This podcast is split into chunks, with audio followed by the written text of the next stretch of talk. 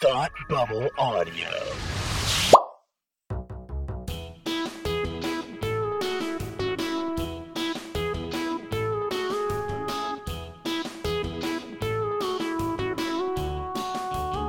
Hi, I'm Kirsty, I'm Kelsey. and it's time to hate watch with us. Welcome to our variety show for sarcastic people. Woo!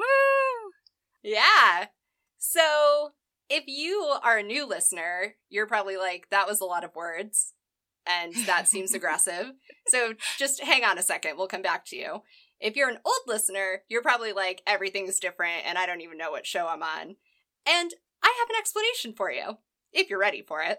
We have so many explanations. We yeah, the next like five minutes, we're gonna throw a lot of information at you, and all of it is exciting. It is. So first up, Kelsey sounds different. I sound so different, guys. I'm like a new What person. happened to you? I upgraded my Sonic Zone. To a Sonic Paradise. It is. It is a Sonic closet paradise, complete with the gaudiest lamp I could find from IKEA on sale for six ninety nine. well done, my friend. Well done.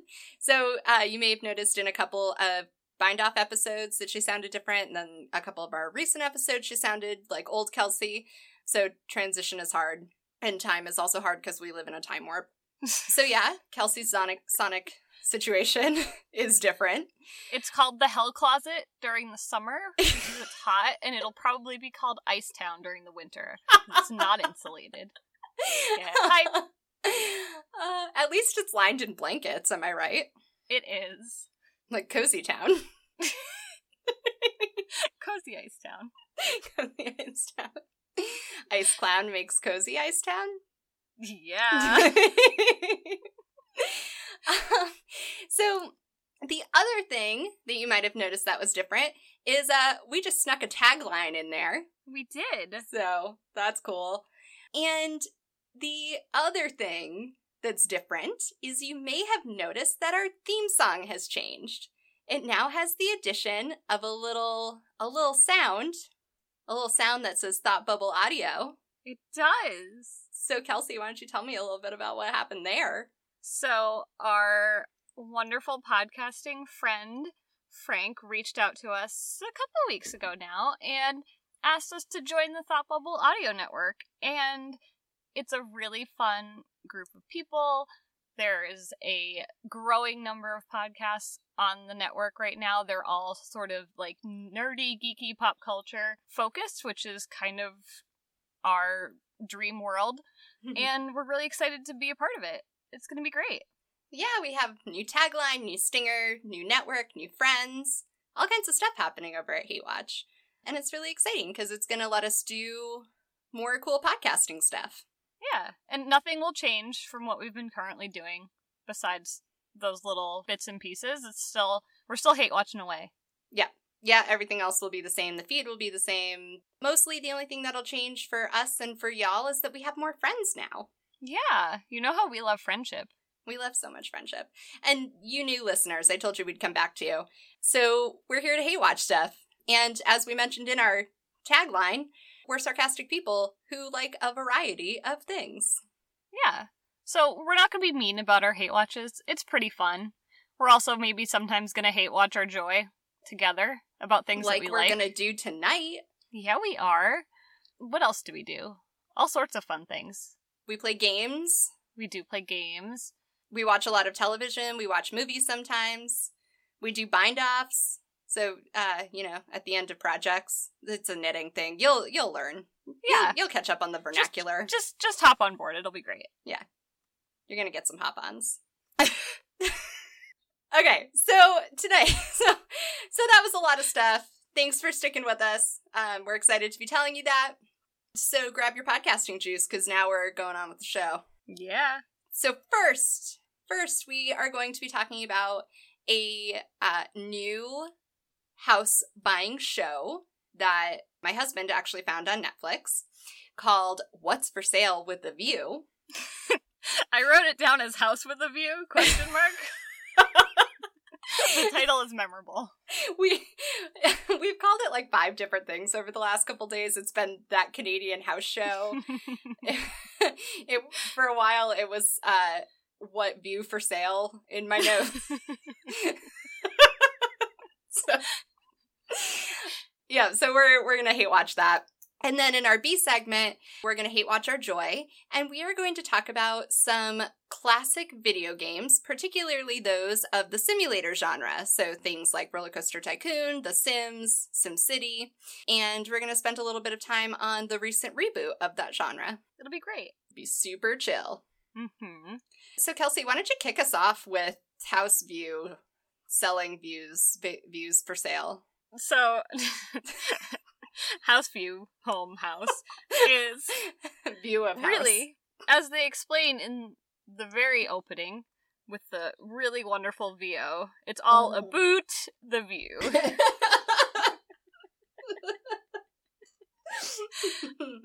So, we've watched a lot of HGTV. We've seen a lot of Canadian house buying programs. For some reason, this is the absolute worst take on a Canadian house buying show that I've ever seen. it's like not even peak Canadian, right? Like it's not No. even like it's so Canadian that that's what makes it hate watch worthy. It's just like kind of broken. It's like a lemon house show. It's like the lemon android, but for a house show. It is. So the premise of this show is that people come on who want to buy a house with a view, hmm presumably to the ocean or a lake. Or sometimes a lighthouse. Right. So they visit three properties. They choose one, and that's it. It's house hunters, but the hook is that they want a house with a view. And that budget is typically not really uh, an issue. That is my biggest gripe with this whole fucking show. So, I, not to jump ahead or anything, but they get these people on and they talk a little bit about the couple. It's not always a couple, usually a couple. So they get the couple on and they talk about what they're looking for. And then they just start looking at houses. And at least in the two episodes that I saw, they don't specify a budget. So in the first one, they look at a house that is $4 million and they look at a house that's $9 million. And then they look at a house that's $5 million. And I'm sorry, but that's not the same. Are you sure? It's, I mean, in my mind, once you're buying a house that's over like $2 million, it's all the same. But like, it's, it's also just not the same. And in the second one that I watched, the first house was 600,000 or like 695 or something crazy. And the second house was two something and the last house was 150. And like again, not the same. Right. Like I can go out and buy a house tomorrow for 150 maybe. Apparently, I like, can't go buy a house for 545 or whatever. No, no, I'm not walking into a lender's office tomorrow and being like, "Yo, hook me up with either 150 or 750." I haven't decided yet. One of the other problems with the structure of the show as it relates to budget is that when they first show the house, like the beauty shot of the house, they put in the lower third the price of the house, and then they wait until the end of the showing to reveal it to the sh- home buyers. And they're like sometimes surprised and sometimes really blasé about it, and there's it's so weird. like awkward dramatic irony where the audience knows for like five minutes longer than the couple how much the house costs. Right, but it doesn't really impact anything else about the show, so it there's no stakes, it doesn't matter. Yeah, there are no stakes because we have no idea if these people can afford the house or not. So the other thing that they do is the the VO is telling you that these people are looking for a house in place and they want a view. And then he always says, and to help them find out how much a house with a view is gonna cost is realtor blah blah blah blah blah. He always says that line though. He's always like to Yep. find out how much a view is gonna cost him. Get the Zillow app like every other person. they set it up so that you come into it expecting this to be about how houses are expensive. And a lot of times in home buying shows or home renovating shows, what that means is that the buyers have unrealistic expectations and are going to have their dreams shattered, right? Like that's why Property Brothers starts with a house that's out of the people's price range because it's Yeah. supposed to be like shit's expensive, bursting your bubble. So they set that up and then they don't tell you what the budget is. So especially for the first house that the people see, the realtor reveals the price and it's like the big reveal. And as the viewer, I'm sitting there like, I don't know which way this is going to go. Like, is the person going to be like, LOL, I was looking to only spend 300,000, 9 million is cute? Or did they expect this? right. And the first episode was like really fancy houses on the California coast. The second episode was kind of rundown, shoddy houses on Prince Edward Island, and I'm like, wait, The second episode was buck wild. it was. I thought the first episode was like batshit crazy, but the second was. episode was buck wild, man. My other gripe with the format before we talk about these two episodes Yeah. is that there's no after segment. Mm, hmm hmm hmm Most of why I watch house buying shows is to judge the decor before they move in and Yep. then judge the decor once they're in. Yep. And they just take that away from me like it's okay. So I think that that's an important structural flaw. I think it allows you to see behind the curtain. And my main question is like, what's the catch? Like, what's the facade here? Because there has to be one, right? Like, at this point, House Hunters has broken our souls into understanding that no one on a home buying show is actively seeking to buy a house, right? Mm-hmm. You know, those of you who know what I'm talking about will know what I'm talking about. Hopefully, I didn't ruin anything, but so what's the catch? So are these people not actually looking for a house or do they have a home in escrow and they're just looking at the other houses for funsies? Or like what's the catch? And I think the fact that you don't see the after is because of whatever the catch is. mm. So is it just like paid actors shopping for houses for fun? I like not that I'm like wearing a tinfoil hat or anything, but maybe.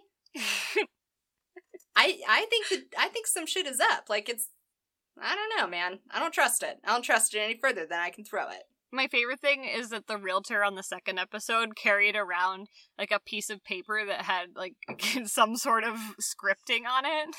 Oh my god, no way. yeah. That explains a lot. Oh my god, guys, this show is so shoddy.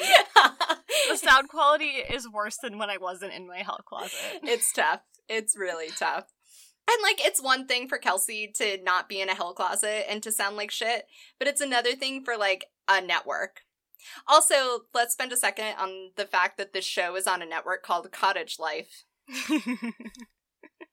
that a Canadian network? It must be. I couldn't find any evidence of like a parent company or whatever, which I know it, it has. I saw the networks that it's offered on, and they're all Canadian cable offerings. that's a that's a fear landscaper show. I like. I can't even. Um. so I wanna talk about- Yeah. The people in the first episode. Yes, please. Yes, please. Yes, please. it's so batshit crazy. please tell me that you wrote down their names. oh no!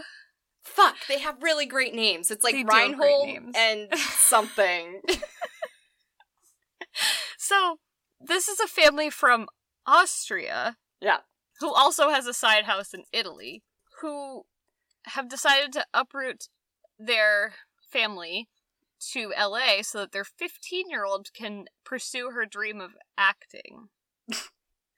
Which is like nice, but what kind of family is just like, sure, let's go to LA because you decided you wanted to do this in a moment of like teenage rebellion. Yeah, well, so she she met like Barbara Sty Barbara. Wow, god damn it! Ooh. Who'd she meet? Tell me your more. mom. She met your mom. uh, she met Barbara Streisand, I think, when she was like 14, and after that meeting, decided that she wanted to be an actress. But it's never made clear if she's ever acted, if she's ever been in a play, if she's been in a commercial, if, if this she- is why she's on the show. if she even has an agent.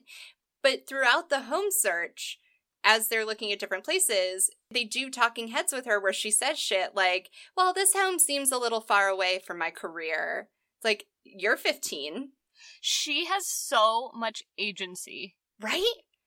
Like, They- what? Basically, let her decide which house they're going to spend a casual few million on. I feel like she should have been required to send their lender her IMDb page before they made that purchase. Like, what have you been in yeah. that this is necessary? And they never say what anyone does. They don't in the second episode either. So, No. like, I have no context for why these people are owning multi million dollar houses across the world. No idea. They sure do let their dog run around on other people's furniture, though. they huh? bring their fucking dog, and the dog is not on a leash. Nope. And so, like, the first house that they go to has a private beach. So they open the screen door, and the dog goes running out onto the beach. And then the camera, like, pans down the beach a few minutes later, and the dog is, like, basically on someone else's property, just laying in the sand. And they're all like, ha ha ha ha, the dog is having so much fun. And then in the second house, they don't show the dog entering the house with them, but at one point the camera zooms over and the dog is laying on the person's couch. Yeah. Like, you realize someone owns that couch, right? And now they're gonna turn on cottage life one of these days, and they're gonna be like, uh, who the fuck let that dog on my couch? Ugh, it's so bad. So, let's talk about the eccentric couple on episode number two. so they live on Prince Edward Island, and uh, the woman is a chef, and they don't say what her husband does. But when the woman was a child, there was a song on the radio that had something to do with being married to a lighthouse keeper. And so she decided that it was her life dream to either marry a lighthouse keeper or live near a lighthouse. And so her whole home search is predicated on looking for a house with a view of a lighthouse. Sure, sure, sure. Sure, sure. Um And spoiler alert, she ends up buying a house that has a lighthouse attached to it. That has so many stairs for someone who's that old. I don't know, she was looking pretty spry. Yeah, for now, but a house is an investment. What? If she has like a 15 year mortgage, she'll be chill. I mean, they started her looking at a $650,000 house and they ended with her buying a $250,000 house. So, like, how much mortgage could she really have if she was prepared to buy a $600,000 house? Fair. I'm just Fair, saying, fair. girl had a down payment. And they they also don't talk any, like about the neighborhood they're moving into Nope. or why they're moving besides weird whims about lighthouses or like do they have another house and is this a summer house unclear Super unclear. This show is really not here to answer questions, though. This show is just like, house of the view. ooh water I want to look at stuff. Look at that view And every room they walk into in every episode, the realtor is like, and the view out of this window, and the family's like, oh, look at the view. It's like, like, if you wanted to make a drinking game for this show, you Oh, yeah. could not drink when they say view because you would be toasted by the end of like the opener. you could definitely waterfall every time they talk about the power of the ocean though Yes. Yep. Oh, it drove me crazy in both episodes. They're on the ocean. They're looking at houses on the ocean. And both sets of couples walk into like every room and are like, oh, I can smell the salt. I can smell the ocean. It's like, well, no shit, you can. You're looking for a house on the ocean. It's sort of like in House Hunters when people walk into the kitchen and say, oh, I could see myself cooking here. It's like, well, no shit, it's a kitchen. right It's the same, same shit. Same shit, different House Hunters. But for whatever reason, this show does not have the sticking power of any dumb HGTV show that I will watch seven episodes of. I think because the premise is dumb. It's like so and don't get me wrong there are a lot of dumb premises like when i was on vacation i was watching hgtv in the hotel room because you have to and one of the shows that was on was my dream lottery home and it's people who won the lottery and are now buying houses. Like that's a pretty like transparent premise. That's dumb. The only thing that was great is that David Bromstad was the host, and I haven't seen him in forever. I know. Oh my god, I missed him so much. So, but this is like this is a thin fucking premise. so what you're saying is, if you want to watch a show about a, finding a house with a view, you should watch Beachfront Bargain Hunt instead of Yep. looking for a house with a view or whatever the fuck this show is called. View my house. well, and that's the problem, right? Is like people really like house hunting shows, but I don't I I haven't looked at like the viewership to know if this is actually an issue, but networks don't seem to feel confident in just having a full slate of house hunters. It's like we're not content just having house hunters. We have to have like tiny house hunters, house hunters international, house hunters divorcee, Hey, house hey, hunters hey. for dogs. Like Let's not hate on my favorite hate watch of all time, Tiny House Hunters. like yurt hunters. Like I would watch that too. HGTV, if you're looking for the host of Yurt Hunters, I'm ready for you. But but the point is, like clearly there's an appetite for that, so you don't need to keep throwing these like very thin veils of premise on top of it. right. Like the veneer of like house with a view is stupid. Like I watched an entire episode about a woman who wanted to look at a lighthouse. that is not a compelling motivation for taking out a loan. it's not. I don't think if I had to if I had to look at my budgeting software, if I had to go to you need a budget and look at the line item for mortgage, I don't think I could just type in I like lighthouses and that would count as one of the four steps of the methodology. Are you really glad you got that plug in? Yeah. we really like our budgeting software, guys. We really like or, we really like it. You need a budget, you should get it. Also, real talk, did you enter the contest to win a yurt at LL Bean last weekend? Ugh, no, but I thought about it. I literally walked past it, was like, oh, a yurt. I know. so Kelsey and I took the same vacation, but like a week apart. And uh, we both went through Freeport, where the big LL Bean is. And they were giving away your dream yurt. It wasn't just a yurt, it was, it was your your dream, dream yurt. yurt. I don't think LL Bean is fucking ready for what my dream year actually looks like. No, they don't make that type of material. No. you want to talk about Pinterest lies, by the way, throwing it back to last week. Um, no, many no. weeks ago. Uh, time is nebulous. Nothing fucks you harder than time. Um. Anyway, so I was just trying to think of the line and realized you already said it. in fairness to you, a lot just happened. it was like a stone rolling down a hill. I just couldn't catch up with it. oh boy. Oy. Oh God. Um. So view views View. the view. Yeah, she bought a lighthouse. She did buy a lighthouse. The, the, and and the other couple, in case you're wondering, bought the nine million dollar home. They kind of shrugged it off as like, eh. The thing that drove me the most crazy about that family, the the California Austria family, is the realtor would reveal the price every time, and at least one of them, if not two of them, would go, "Yeah, that's what I thought. Yeah, that's about right for for this area." It's like you don't fucking know. Right. You're 15. You don't know.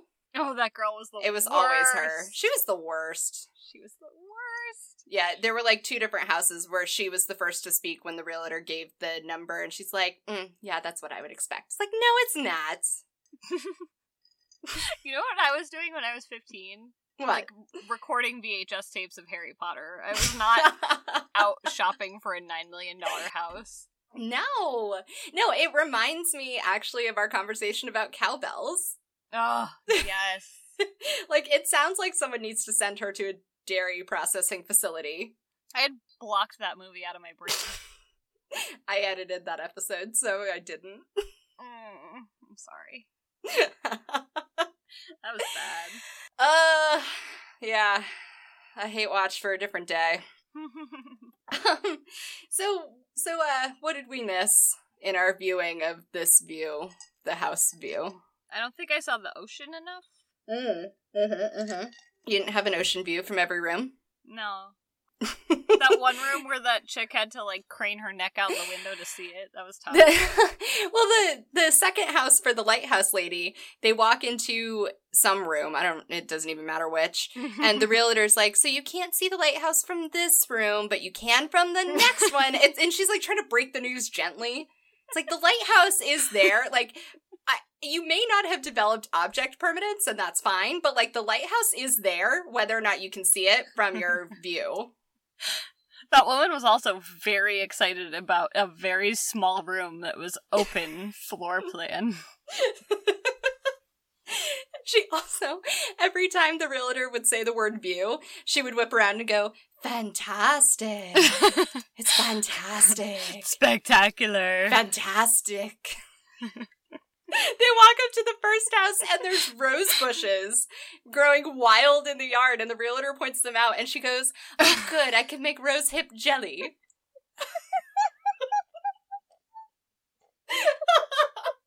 like, well, thank the Lord above. I was so worried. oh no. Uh, like, what's for sale with a view? Psh, what's for sale with rose hips? oh, Canada never changed. Oh my god. So, So speaking of something that's got a lot of ups and downs, yeah, speaking of that, so if you have any thoughts about um that show or other home buying shows, we've got plenty to say. There's lots here to work with. Um, you can find us on Twitter at Hate Watch With Us or send us emails, hatewatchwithus at gmail.com. yeah. Tell us what you think. Yeah. Tell us if you've watched this really wonderful program that Netflix has brought to us while still not bringing us any more seasons of Grand Designs. Yeah, we don't get more grand designs, but we get this shit. Speaking of though, please do like a one versus the other and like do do like one for one, an episode of What's for Sale with a View and an episode of Grand Designs, and then hit us. Yeah, please do that. That'd be so fun. That's like really valuable research. I want the guy in the first What's for Sale with a View. I want his scarf to go up against Kevin's bespoke suit. Hey, Kevin had some pretty ballin' scarves too. I know. Like they could go head to head. It's true. Good old Reinhardt. I don't. I can't remember what his name was. I just decided that that's it. that works for me. Seems legit.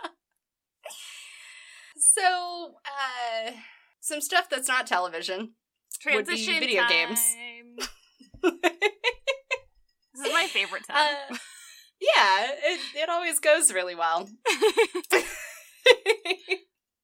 it's smooth like a rendering of a roller coaster on the original Roller Coaster Tycoon. oh wow, that hurt. that was yeah. It didn't feel like a reach when I started it, and then I got halfway through. You didn't just want to make a jump from like 3D houses on your computer to what's for sale with a view. No, All that didn't work. All right. we both tried, and now we're here. We're all here at the same time. For the same reason.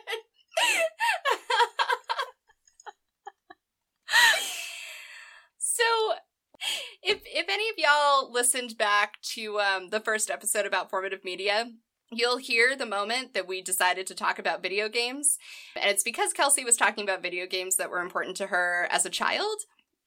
And then we both sort of realized at the same moment that there has been a revival of the simulator genre, um, particularly with City Skylines and Planet Coaster. And we are both big fans of those franchises. Uh, and so in the episode, we get very excited about it. And I say I'll add it to the spreadsheet. And I did while we recorded. And now here we are. And it's finally time to have that conversation. I'm really glad you included showing off about our spreadsheet. we our spreadsheet is a work of art. Side note, I saw I saw a thing on Facebook the other day that there is like a national competition circuit for spreadsheet building. How do we enter? Just give us the prize now. Just give us the prize now. like I am so ready to enter that competition. I know you Um, are. I would be really good at that. So, uh yeah, we have a spreadsheet is like the bottom line. Just put in the plug for our own spreadsheet. anyway, let's talk about video games. Let's do that. It's your turn now. I've I've done a lot of shit in the last few minutes. you did the hard work here. So, I think our initial conversation about this was talking about how we liked the original versions of a lot of these games and how they suddenly dropped off the face of the earth because they got terrible. so terrible. So terrible. So I think my I can't remember what my entry point was into the simulator genre. I don't know if it was The Sims or Roller Coaster Tycoon, but Mine was Roller Coaster Tycoon, and I bought it at Costco. cool story. Tell it again. well, I can actually because then I bought Zoo Tycoon at Costco. Oh my god, Zoo Tycoon is trash. hey, I am offended. Good. Not only did I have Zoo Tycoon, but I had Zoo Tycoon 2 and all the expansion packs. the Those were, expansion like, packs rip-offs. were lit. They were, were so fucking rip-offs. good. They were Nuh-uh. Nuh-uh. I don't even think they were distributed by whatever company distributed Roller Coaster Tycoon. Yeah. They copied their intellectual property So, sold it. so. It wasn't like, we're not talking about like Lemonade Stand Tycoon, which is a legitimate game that was also sold at Costco. Also trash. Also trash, but Zoo Tycoon was the fucking shit. Because, you know, in Roller Coaster Tycoon, we're, we'll get back on track, don't worry about it, guys. But, you know, in Roller Coaster Tycoon, how you could drown people in the little pools around your roller coaster? Well, in Zoo Tycoon, you could do that, but you could also feed them to whales. Were you that guy when you played these games? Yes. Oh. You're in, not the person I thought you were. um, in SimCity 3000, I used to use the cheat codes to unleash plagues on cities after I got them up and functioning. Wow, that tells you a lot about you, huh?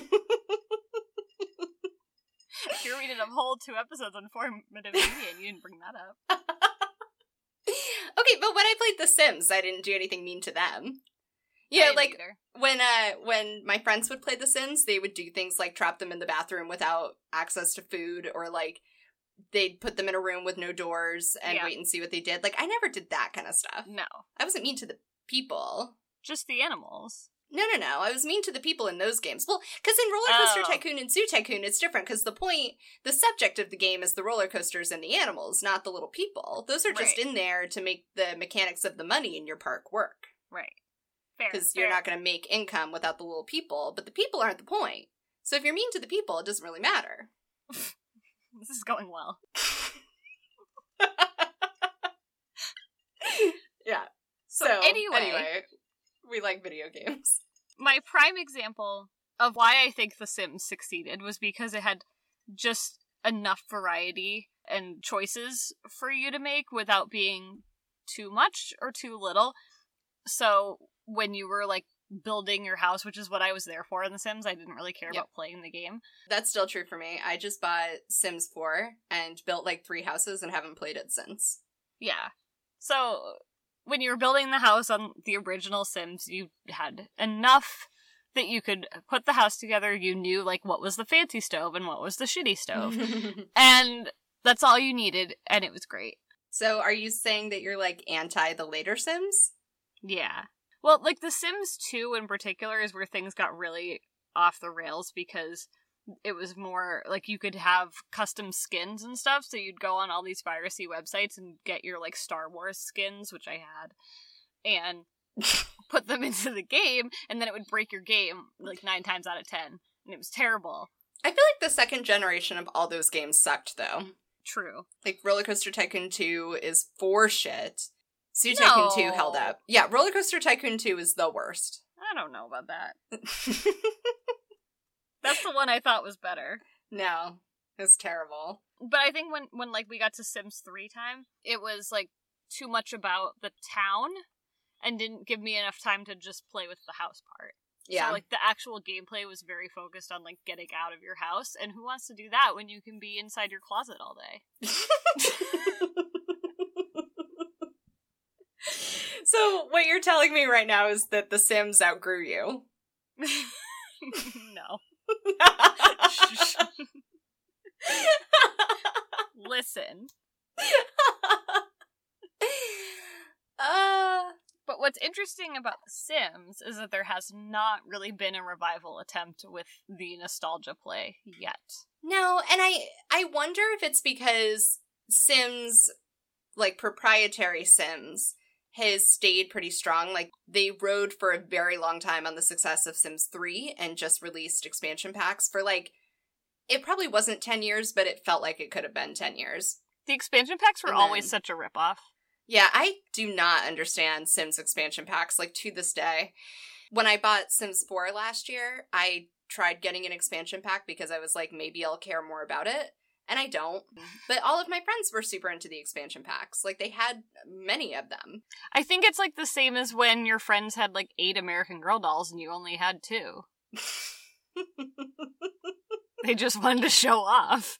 I was gonna say, like, that is not an equation I'm familiar with because what? Like, that is a Samantha like universe in which you can have more than one American Girl doll. Well, Just saying. Okay, but one to two was kind of the same. oh my god. So anyway, I think like Sims has been able to keep putting out games. Sims 4 is not that old and I think is doing all right. I didn't even know there was a Sims 4. Yeah, it, I didn't know either. Um last year while I was waiting for Planet Coaster to officially drop, I Uh, decided to get back into all of the games. So I had just gotten City Skylines and I got I tried to get the original Roller Coaster Tycoon, but they only had Roller Coaster Tycoon 2, which is how I realized that that game sucks. And Zoo Tycoon is not on Steam, which is unfortunate. I got the original Roller Coaster Tycoon. It's available somewhere. Yeah, I feel like I do have it. I just don't remember. That game of all of the Roller Coaster Tycoon franchise, the first one holds up the best. It is great. The music, I think, will also be stuck in my head forever. Yes, absolutely. I think it might actually be the reason why I don't listen to music while I play video games. I think that might be where that originated. I play all video games on mute.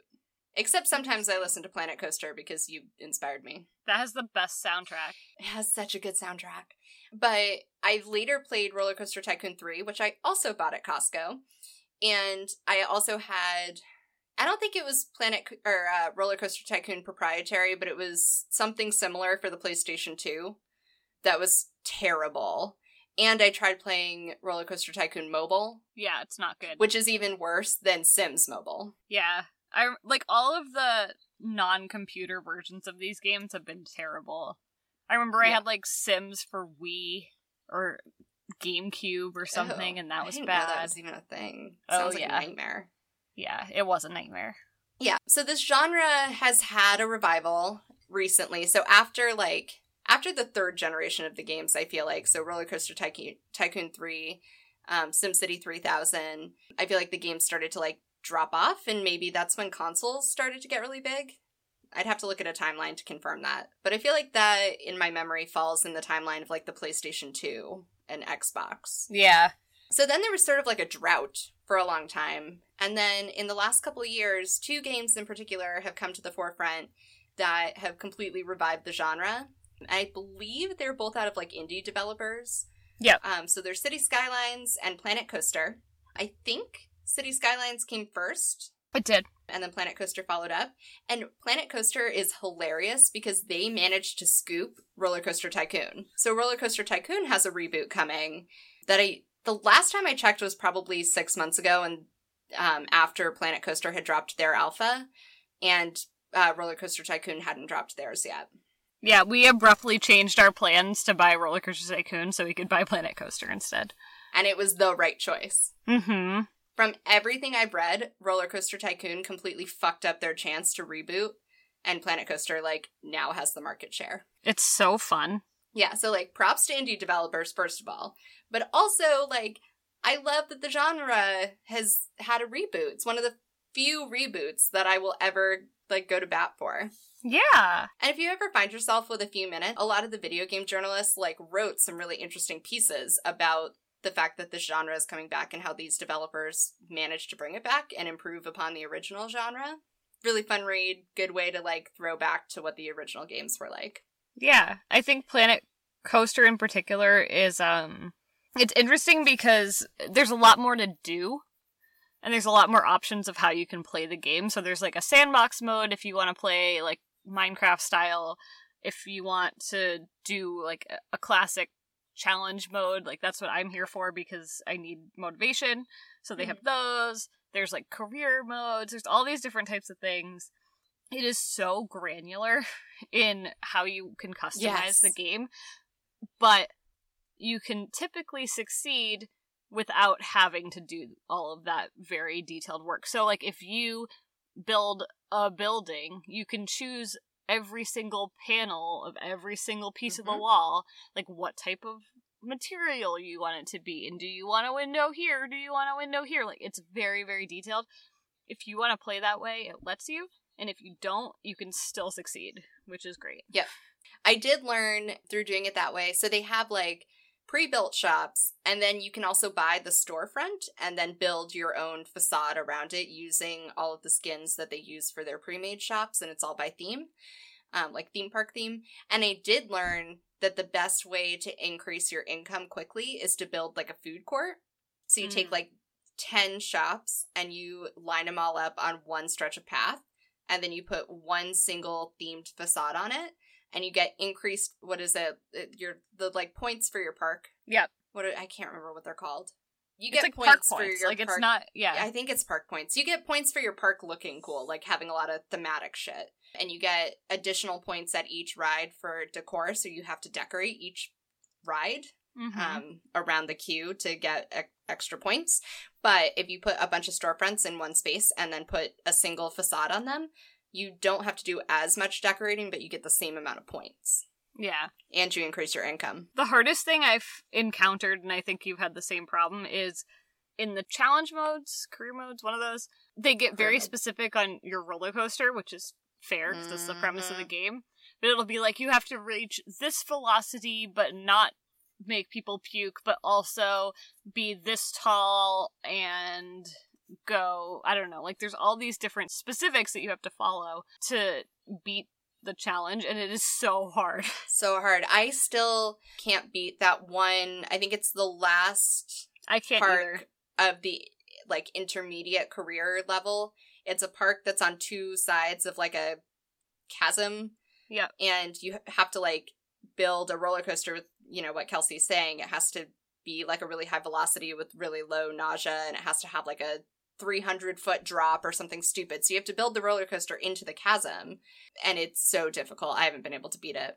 Yeah, it makes me very angry. And the developers have said that one of the things that they wanted to focus on is like realism. Like they wanted it to be a more strategic game and to sort of force your thinking as a Mhm. park manager.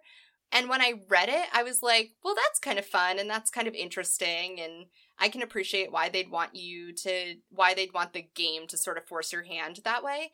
And then I played it, and most of the time it doesn't bother me, but like, there were a couple instances where I was like, why are you making me work at this? All I wanted to do was crash a coaster. right.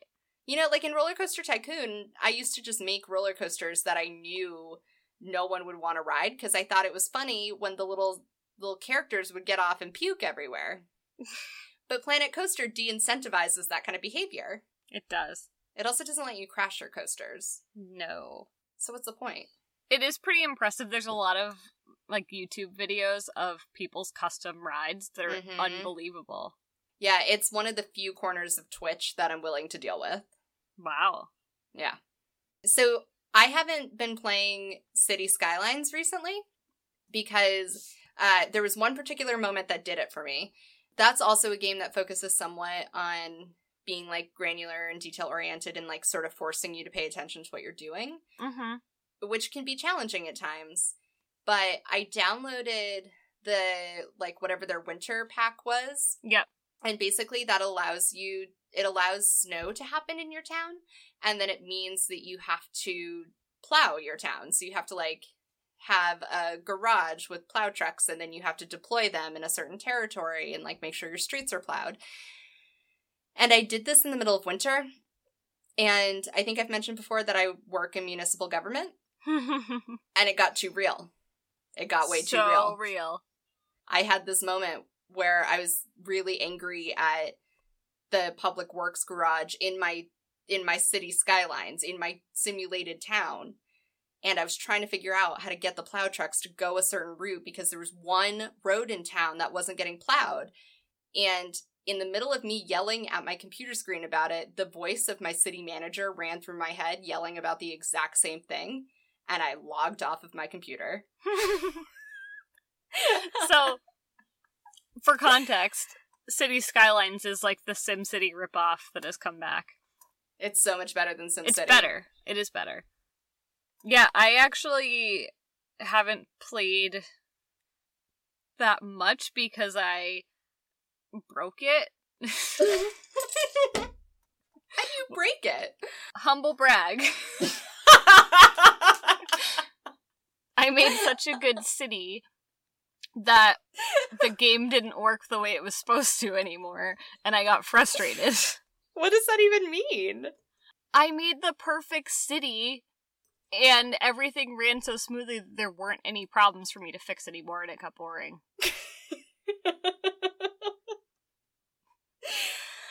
oh my god. And it it was just like it was a lot. Anyway, if you want all the details about how to make the perfect city, find me on Twitter at Hate Watch With Us. But cities is fun. They've been releasing a lot of random expansion packs, like the winter one. There's a music festival one that's Ooh. new. There was one that we got with like entertainment and tourism.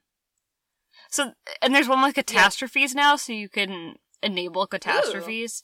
Yeah, so I I might play with that a little bit again because I think that would be a good challenge. I loved that part of SimCity 3000. So they had one career mode in SimCity 3000 where uh, it was the London fire. So the city looks like London, and when you start, the entire city is on fire. And you have to put the whole city out and then rebuild it and meet certain achievements. Or you could, like, if there were certain problems happening in your city, then you could, like, unleash a plague on it and destroy that part of the city and start over again. That's fun. Yeah, like the as much as it sounds like I'm torturing little CGI people for like game purposes for the strategy of like the world building, it's fun. Yeah. I never actually grew up with any of the Sim Cities. I like watched people play them, but Yeah. I never owned them myself. That's crazy to me. I know. Did you only have Roller Coaster Tycoon And the Sims. and The Sims? But it sounds like you were more of a Sims player. Yeah. I no, I split my time pretty evenly. Mm. I feel like in my in my group of people, like Sims was a social game and Roller Coaster Tycoon was like a an antisocial game. Yeah, that's fair. like we would create whenever we'd go over to a sleepover we'd start a new game file and create a bunch of people and sort of play out that game and like build that house and whatever and then that game file would kind of die Yeah, the tricky part about The Sims is like as much as it was social, it was still one person driving. yeah So it was like true. very awkward. waiting for everyone to like do all your clicks Yeah. you know what's interesting is i never felt motivated by the sims so like the sims has tried to be achievement oriented especially more recently where like you have to get your sim a job and yeah. you know, all that stuff. But I have never really felt any sense of like urgency or desire even to meet those achievements. No. But I do in Planet Coaster and City Skylines. that's And th- true. That's been true for me for like all the iterations of those games. yeah. Um, what's up with that? I don't know. It's interesting. I think it's that like they put those at the forefront, and The Sims doesn't, and so they'll just randomly be like, "Ooh, Mm. look at you! You got a new job, or you got older, or whatever." Right. I think the only thing I've ever tried with The Sims is like starting out with the house and playing it the way it was meant to without cheat codes. What? to build your house. So like you actually have to go to work and earn money to like build your house. So I'm a weird person and I was a weird kid and that's what I did. Sometimes. I don't think I know anybody who played The Sims without cheat codes. I did it for fun sometimes. That's so funny. I know. Actually, one thing that has been a major gripe for me as I've gotten into these new games is all of the games back in the day came with cheat codes. Like, not on the box or anything, but like the cheat codes were written into the code. that's how they work. Right. Like, Cheat codes. but I, I say that purposefully because the new games don't have them. True. Like, developers are not writing cheats into the code anymore. you have to play by the rules. Why though? Like half the fun was the cheat codes. And like the the game like the developers earn nothing additional by you using or not using the cheat code. So if I go into sandbox mode and I hit shift dollar sign for 3 hours, like I used to do that, I'd go into sandbox mode and put a tape dispenser on my shift key and a piece of tape on my 4 until I got to unlimited dollars, which Why took did you do approximately like an hour because it took forever. Why didn't you just use Motherlode? Oh no, this is on Roller Coaster Tycoon. They didn't have Motherlode. Oh, I was like, wait. ship dollar sign. I thought you were doing that on The Sims. I was concerned. No, no, no, no, no. Fair, fair. Like if I want to do that in the sandbox mode or whatever mode I'm in, what difference does it make to the developer? I've already paid them. Me earning money in the game makes no difference to the developer. True. So I like I started this conversation on Facebook when I first got Planet Coaster and was like, why the hell are there no cheat codes in modern games?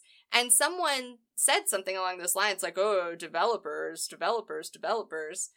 And I just like I don't buy that argument because there's nothing in it for them. That's interesting. I don't really have an answer. Yeah. Because I would say bonus content, but it, that doesn't impact that either. No, it doesn't.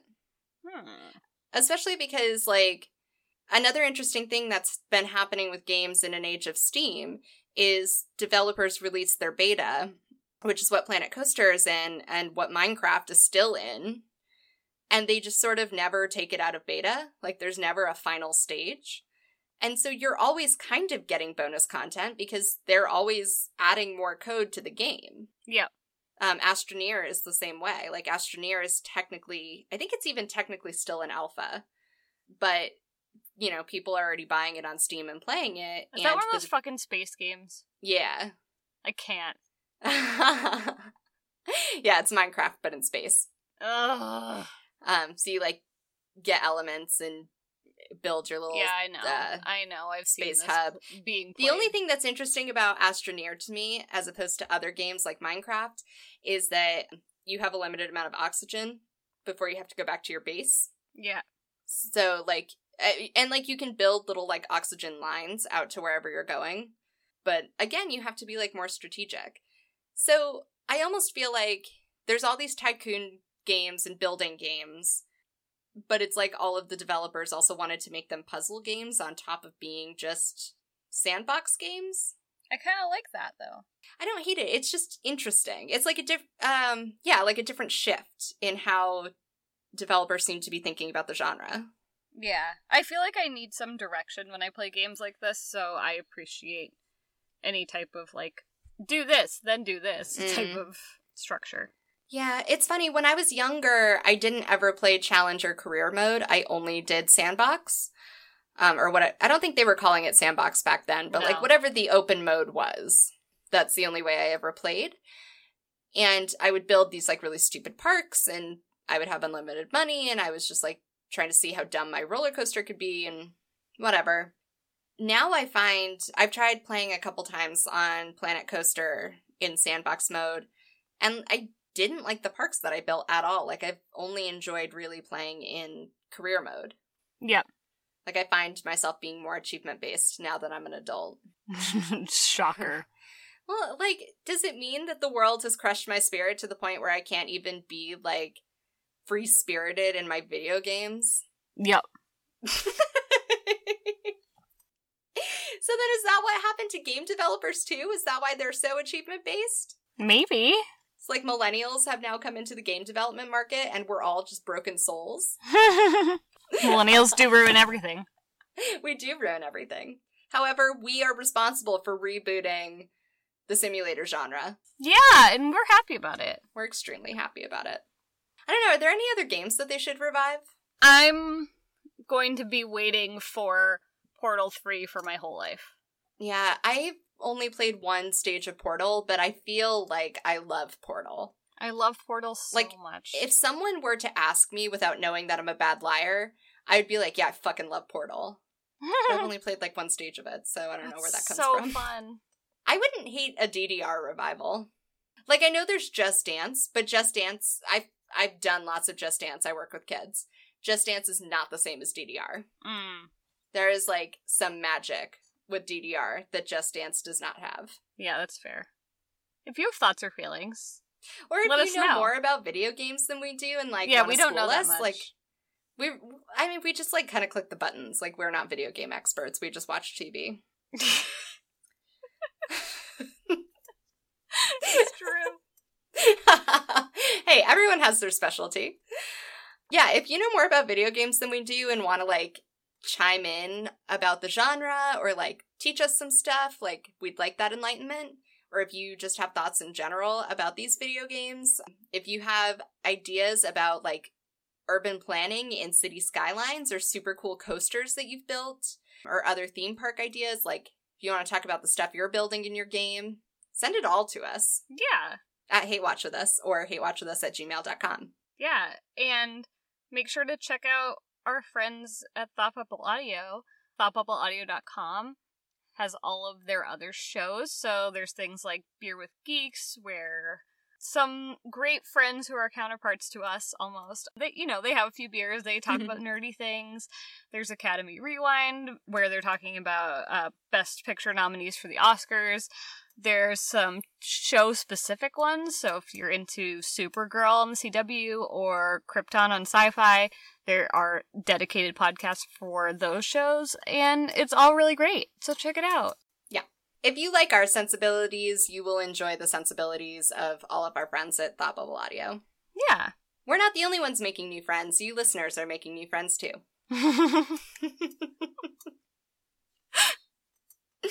All right. Well, we'll be back at it next week with more hate watching and things.